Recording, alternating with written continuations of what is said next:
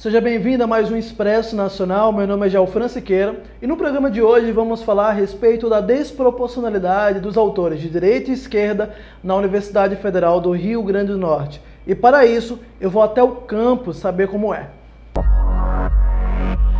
Estamos aqui com o Francisco do curso de fisioterapia meu caro, eu gostaria de saber, eu não, mas toda a sociedade potiguar, você acha que existe alguma desproporcionalidade de livros, não só na Zelama Med, mas em todas as outras bibliotecas setoriais, que esteja beneficiando uma determinada linha ideológica ou política? Na minha opinião, não. Não existe essa desproporcionalidade. Eu acho que, na verdade, existem mais estudos nessa, em determinadas áreas do que em outras. É, inclusive, eu já é, fiz geografia, então eu sei que é, de fato a gente tem mais estudos é, em determinadas áreas, mas não há essa desproporcionalidade de, de, de livros para ideologias. Perfeito. Eu pergunto isso, Francisco, porque recentemente ah, fizemos um relatório em que constatamos que existe 4,3 livros de autores de esquerda para um de autor não esquerda, entre conservadores e liberais. Livros entre Karl Marx, Theodor Adorno, Paulo Freire, contra livros de Ludwig van Mises, é, Olavo de Carvalho, Edmund Burke. Aparente uma aparente desproporcionalidade, não necessariamente nessa linha de pesquisa que você fala que eu até compreendo, mas são títulos realmente dos, dos próprios autores, muitos dos quais nem vivos mais estão. O que, que você acha disso?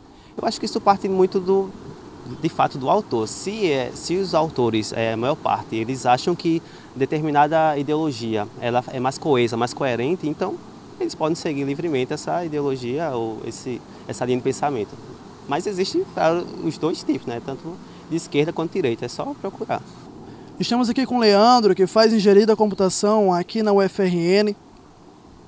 E, Leandro, veja só, fizemos uma pesquisa recentemente a respeito dos livros, dos títulos que constam aqui na biblioteca, não só nas Ilama Med, mas como nas setoriais. E eu queria saber de você, Leandro, você acha que existe alguma desproporcionalidade que favorecia autores de uma linha ideológica, ou política, esquerda ou direita? É, eu, eu acho que eu tenho visto uma desproporção em relação a isso, porque a maioria das disciplinas que a gente vê no meu curso, por exemplo, que é de exatas, ela tem uma carga muito grande de humanas, só que é, é muito tendencioso esse ensino. E o, os livros que nós utilizamos é bem para aquela margem, bem tendencioso para a esquerda e é, é, algo bem delicado. Perfeito. Eu estou perguntando isso, é, Leandro, porque recentemente nós fizemos um levantamento, é, a exemplo do que fez a Gazeta do, do, do Povo em julho, e percebemos que de fato também existe uma desproporcionalidade aqui na UFRN onde existe 4,3 livros de autores de esquerda para apenas um de não esquerda. Eu vou falar não esquerda porque entra liberais, conservadores, etc. O que, que você acha disso? Você acha que é adequado para um ambiente universitário? Não, com certeza não, porque fica aquela como se fosse colocar algo na nossa mente que não é da gente. Então a gente vai ficar à mercê daquele material que pode ser de uso próprio para nós. Então, não é uma boa ideia isso. Compreendo. Então você acha que, antes mesmo eu falar dos números reais, né, que na verdade você tem só com dois autores de esquerda, que é o Karl Marx e o Paulo Freire, só os dois juntos tem mais títulos disponíveis do que autores de não esquerda, que eles dão mais ou menos quase 500 títulos e os autores de não esquerda dão 311 títulos, certo? Infelizmente essa é a realidade e por coincidência ou não, a, o relatório da Gazeta do Povo deu 4,2 livros de não esquerda para um, 4,2 livros de esquerda para um de não esquerda. Aqui deu 4,3 livros, ou seja, idêntico, uma forma totalmente aleatória. Bem, Leandro, muito obrigado pela sua disposição, sua disponibilidade de estar conversando aqui com a gente e falar um pouco dessa insatisfação, tá ok? Muito obrigado. Como podemos ver, essa questão da desproporcionalidade ela existe, ela é real. Se você tem dúvida a respeito desse, dessa proporção de 4.3 livros de autores de esquerda para um de direita, é só você mesmo dar uma olhada no sistema da UFRN que está aberto para qualquer pessoa. Vai lá, siga.ufrn.br, faz uma pesquisa na biblioteca, uma pesquisa virtual, e você vai poder conferir com seus próprios olhos essa disponibilidade. Mas para te ajudar, é, eu fiz uma matéria e está disponível no portal expressonacional.com em que está é, tá detalhado os 26 autores de esquerda e os 26 autores de direita que eu utilizei como referência para fazer esse relatório, fazer essa pesquisa. E entrando um pouco mais a fundo né, nesses números, nesse, nos números desse relatório, é simplesmente impressionante. Porque quando a Gazeta do Povo fez esse, é, esse levantamento, ela fez nas cinco principais universidades do país. E o número foi de 4,2 autores de esquerda para um de direita. E na UFRN ficou 4,3 autores de esquerda para um de direita. Então, é basicamente a mesma proporção. Basicamente não, é literalmente a mesma proporção. São mais de quatro vezes mais autores de esquerda. E tem um detalhe, e é que eu, eu preciso fazer esse parêntese. Dos autores de direita que nós utilizamos como referência, nem todos podem ser enquadrados como de direita. Por exemplo, você tem é, nomes como o Milton Friedman e o Ludwig van Mises, que se um liberal escutar que eu estou chamando de direita, eles vão mandar me matar. Porque esses caras, por exemplo, eles eram a favor da total liberdade, ao ponto de, ao ponto de se aproximar de uma libertinagem. E dentro dessa liberdade, por exemplo, está a legalização das drogas, da maconha, que um conservador é contra, um homem como Roger Scruton ou Olavo de Carvalho, que são autores conservadores, são contra. Então eu ainda fiz um favor, ainda, ainda coloquei quem é considerado liberal na direita, mas ainda assim, se nós pegamos os dois principais autores da direita, como os dois autores não, se pegarmos todos os autores da direita, os 26 autores, que somam 311 livros, só os dois primeiros da esquerda, Paulo Freire e Karl Marx, juntos tem quase 500 livros, são quase 500 títulos desses somente esses dois autores, fora os outros 24. Então é inadmissível nós pensarmos que não existe propositalmente uma desproporcionalidade.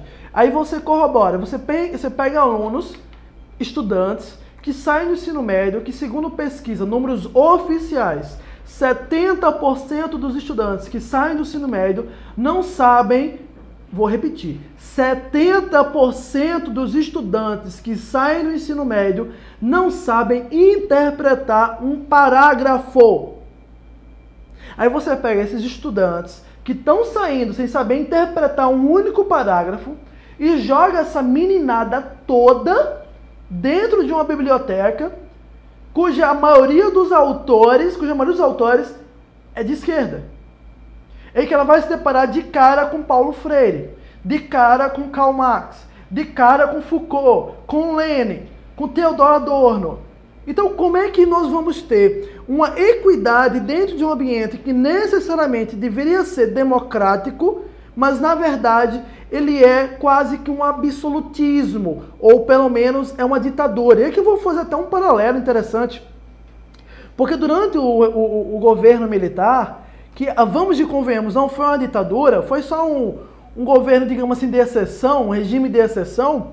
É, durante o período militar, você tinha, teve algumas liberdades cerceadas, principalmente das pessoas que pegarem armas, que deveriam ter levado muito pau, que levou pouco, quem pegou em armas para fazer terrorismo deveria ter apanhado muito e não apanhou o suficiente, tanto é que chegaram todos no poder, mas não vou entrar no mérito desse assunto agora. Mas você pega o período militar, que você tinha uma, uma, uma sucessão de presidentes generais, militares, eleitos indiretamente pelo Congresso, e você tinha a vida normal. A vida continuava dentro da, dentro das casas dos municípios, nada, nada mudava para as pessoas. Ou seja, você tinha, digamos assim, a crítica ainda existia na música, na universidade, você tinha um partido de oposição, mas de fato não necessariamente faziam alguma diferença. De fato, você tinha a palavra dos presidentes generais reinando. Era quase que um regime meio que absolutista, digamos assim. Mas você tinha eleições indiretas, eleições diretas também, e etc. Hoje, hoje nas universidades, você tem mais ditadura do que você tinha no período militar. Você tem mais totalitarismo do que você jamais teve no Brasil. Hoje você na universidade você não pode criticar o regime vigente.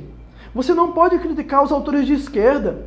E muitas vezes, quando você vai dentro da própria universidade buscar conhecimento para se nutrir de algum argumento, nutrir alguma ideia contrária àquela que é a hegemonia dentro da universidade, você não encontra. Aí vai, ah, não, mas você tem que pesquisar. Mas a universidade é um ambiente de pesquisa. Se não tiver na universidade, onde vai ter?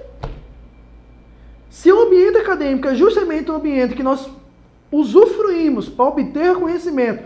E eu chego lá, eu só encontro Paulo Freire, eu chego lá, eu só encontro Karl Marx, só encontro Lenin, Theodor Adorno. Como é que então eu vou nutrir uma equidade de pensamento? Como é que eu vou nutrir uma democracia dentro do ambiente? Como é que eu vou ter um pensamento crítico contrário ao regime social vigente?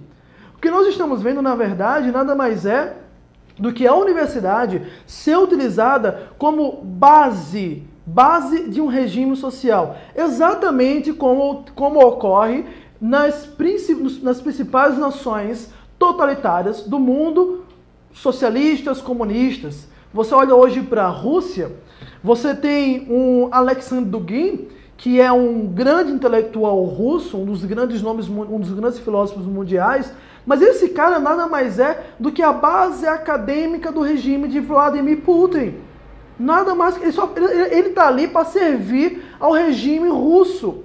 Você vai para a China, toda a academia chinesa está a serviço do Partido Comunista Chinês. Então, eles não são ambientes de crítica, eles são ambientes de sustentação de um regime.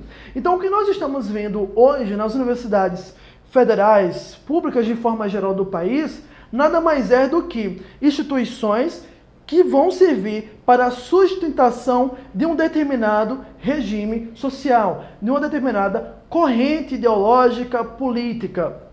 Não há um confronto de ideias, não há uma democracia, não há uma equidade. Aqui eu faço um parênteses fantástico. Eu acho que é um, eu não vou nem chamar de parênteses, na verdade. Uns, uns, umas semanas atrás, eu, eu fiz um. Eu, eu também sou presidente do Instituto Felipe Camarão, e umas semanas atrás eu fiz um. um fiz, não, eu faço eventos na UFRN em parceria com a UFRN, realizamos alguns vários eventos.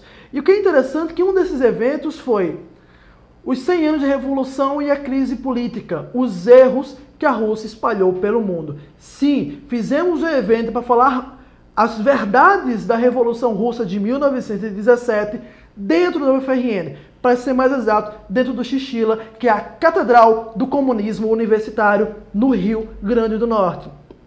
E sabe o que ocorreu?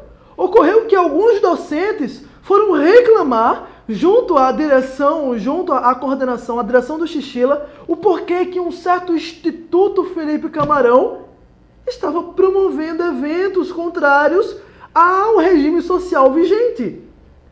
Não há um mínimo de interesse dessa gente com a democracia. Não há um mínimo de interesse dessa gente com a equidade, com o debate de ideias, com a crítica política, com a crítica social, com a crítica ideológica. Essas pessoas estão unicamente preocupadas em manter o regime social vigente, unicamente preocupadas em servir de base de poder para um partido, para políticos, para um grupo, para dominar perpetuamente o nosso meio, cidade, estado, país. Por fim, chegamos a mais um, a mais um programa, mais o fim, o fim de mais um programa. Só até gaguejei aqui, que às vezes eu fico muito empolgado falando dessas coisas e acabo falando um pouco emotivo. Mas muito obrigado por você ter chegado até o final deste programa. Se você quiser um pouco mais de informação, na verdade não é nem um pouco mais de informação. Os números exatos desse, desse relatório você pode acessar no nosso portal expressonacional.com. Não deixa de curtir a nossa página, o nosso canal, o nosso Twitter, porque todos os dias estamos fazendo matérias especiais. O Expresso Nacional é um programa diário, então não deixe de acessar. TV, rádio, é, é, Facebook, YouTube, enfim. Nos acompanhe E muito obrigado por chegar até aqui. Chegamos ao fim de mais um Expresso Nacional. E se você gosta do nosso programa, inscreva no nosso canal no YouTube, curta nossa página no Facebook e no Twitter. E essencialmente, nós não recebemos recursos públicos, não temos convênio com Lei Rouanet ou qualquer lei de incentivo à cultura. Esse programa é financiado 100% com recursos privados. São doações de 5, 10, 15 reais que mantêm o nosso programa no ar. Por isso, se você realmente acredita no nosso trabalho, contribua.